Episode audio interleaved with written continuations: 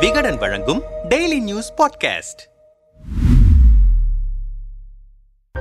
தமிழக காவல்துறையில் டிஜிபி பதவி என்பது முக்கியமான பதவி. இந்த பதவிக்கான இருக்கையில் அமர வேண்டும் என்பது தமிழக கேடர் ஐபிஎஸ் அதிகாரிகள் ஒவ்வொருவரின் கனவு. தற்போது தமிழக சட்ட ஒழுங்கு டிஜிபியாக சைலேந்திரபாபு இருந்து வருகிறார். இவர் ஓய்வு பெறுவதையொட்டி புதிய டிஜிபியை தேர்வு செய்யும் பணி தொடங்கப்பட்டது. தமிழக கேடரில் டிஜிபி அந்தஸ்தில் இருக்கும் சீனியர் ஐபிஎஸ் அதிகாரிகளின் பட்டியல் யுபிஎஸ்சிக்கு அனுப்பி வைக்கப்பட்டது. அது தொடர்பான ஆலோசனைக் கூட்டமும் டெல்லியில் சில தினங்களுக்கு முன்பு நடந்தது. இந்த கூட்டத்தில் தலைமை செயலாளர் இறையன்பு உள்துறை செயலாளர் அமுதா டிஜிபி சைலேந்திரபாபு ஆகியோர் கலந்து கொண்டனர். கூட்டத்தில் தமிழக சட்டம் ஒழுங்கு டிஜிபிக்கான சீனியர் பட்டியலில் இருந்து மூன்று மூத்த ஐபிஎஸ் அதிகாரிகளின் பெயர்கள் மாநில உள்துறைக்கு அனுப்பி வைக்கப்பட்டன. அந்த பட்டியலில் டிஜிபிகள் சஞ்சய் அரோரா பி கே ரவி சங்கர் ஜிவால் ஆகியோரின் பெயர்கள் இடம் பிடித்திருந்தன. அந்த வரிசையில் தற்போது சென்னை போலீஸ் கமிஷனராக இருந்தவரும் சங்கர் ஜிவாலின் பெயர் டிக் செய்யப்பட்டது. இதற்கான உத்தரவை இன்று தமிழக அரசு பிறப்பித்தது. தமிழக சட்ட ஒழுங்கு டிஜிபியாக சங்கர் ஜிவால் நியமிக்கப்பட்டதை அடுத்து அவர் வகித்து வந்த சென்னை போலீஸ் கமிஷனர் பதவி காலியானது. அதனால் அந்த பதவிக்கு போலீஸ் அகாடமியில் டிஜிபியாக இருக்கும்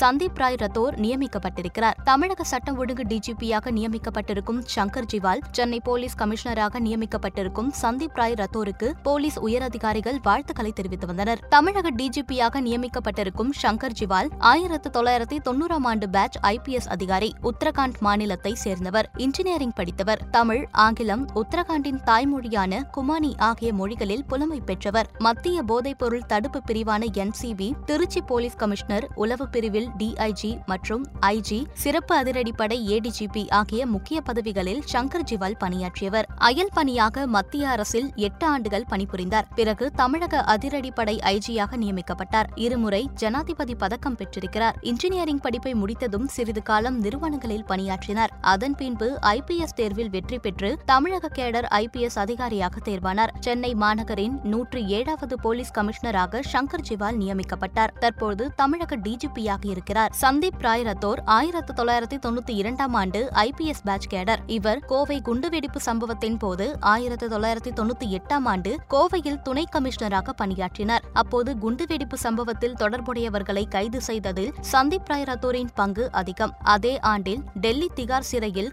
கமாண்டிங் ஆபீசராக இருந்தார். அப்போது சிறையில் செல்போன் பயன்படுத்துவதை கண்டறிந்து அவற்றை பறிமுதல் செய்தார். இரண்டாயிரம் ஆண்டில் சென்னையில் போக்குவரத்து துணை கமிஷனராக பணியாற்றினார். அப்போது எல்இடி சிக்னலை அறிமுகப்படுத்தினார். உலக அமைதிக்கான காவல் படையில் பங்கேற்று பதக்கம் பெற்றார். இரண்டாயிரத்தி மூன்றாம் ஆண்டு சிபிசிஐடியில் எஸ்பியாக பணியாற்றிய போது முத்திரைத்தாள் மோசடி வழக்கை விசாரித்தார். இரண்டாயிரத்தி ஐந்தாம் ஆண்டு தூத்துக்குடியில் எஸ்பியாக பணியாற்றிய போது ஐஎஸ்ஓ தர சான்றிதழ் பெற வழிவகுத்தார். இரண்டாயிரத்தி பத்தாம் ஆண்டு மத்திய தொழில் தமிழக பாதுகாப்பு படையில் டிஐஜியாகவும் இரண்டாயிரத்தி பதினாறு பதினேழாம் ஆண்டு கடலோர பாதுகாப்பு குழும ஐஜியாகவும் சந்தீப் ராய் ரத்தோர் பணியாற்றினார். தேசிய மீட்பு படையில் தலைவராக இருந்தபோதுதான் சென்னை மௌலிவாக்கம் கட்டட விபத்து நடந்தது. அதில் மீட்பு பணிகளில் துரிதமாக சந்தீப் ராய் ரத்தோர் தலைமையிலான டீம் செயல்பட்டது. இரண்டாயிரத்தி பத்தொன்பது இருபத்தி ஓராம் ஆண்டு வரை தமிழக சீருடை பணியாளர் தேர்வாணைய தலைவராக இருந்தார். அதன் பிறகுதான் ஆவடி போலீஸ் கமிஷனர் அலுவலகத்தில் முதல் கமிஷனராக நியமிக்கப்பட்டார். இந்த நிலையில்தான் தற்போது சென்னை போலீஸ் கமிஷனராக பணியமர்த்தப்பட்டிருக்கிறார்.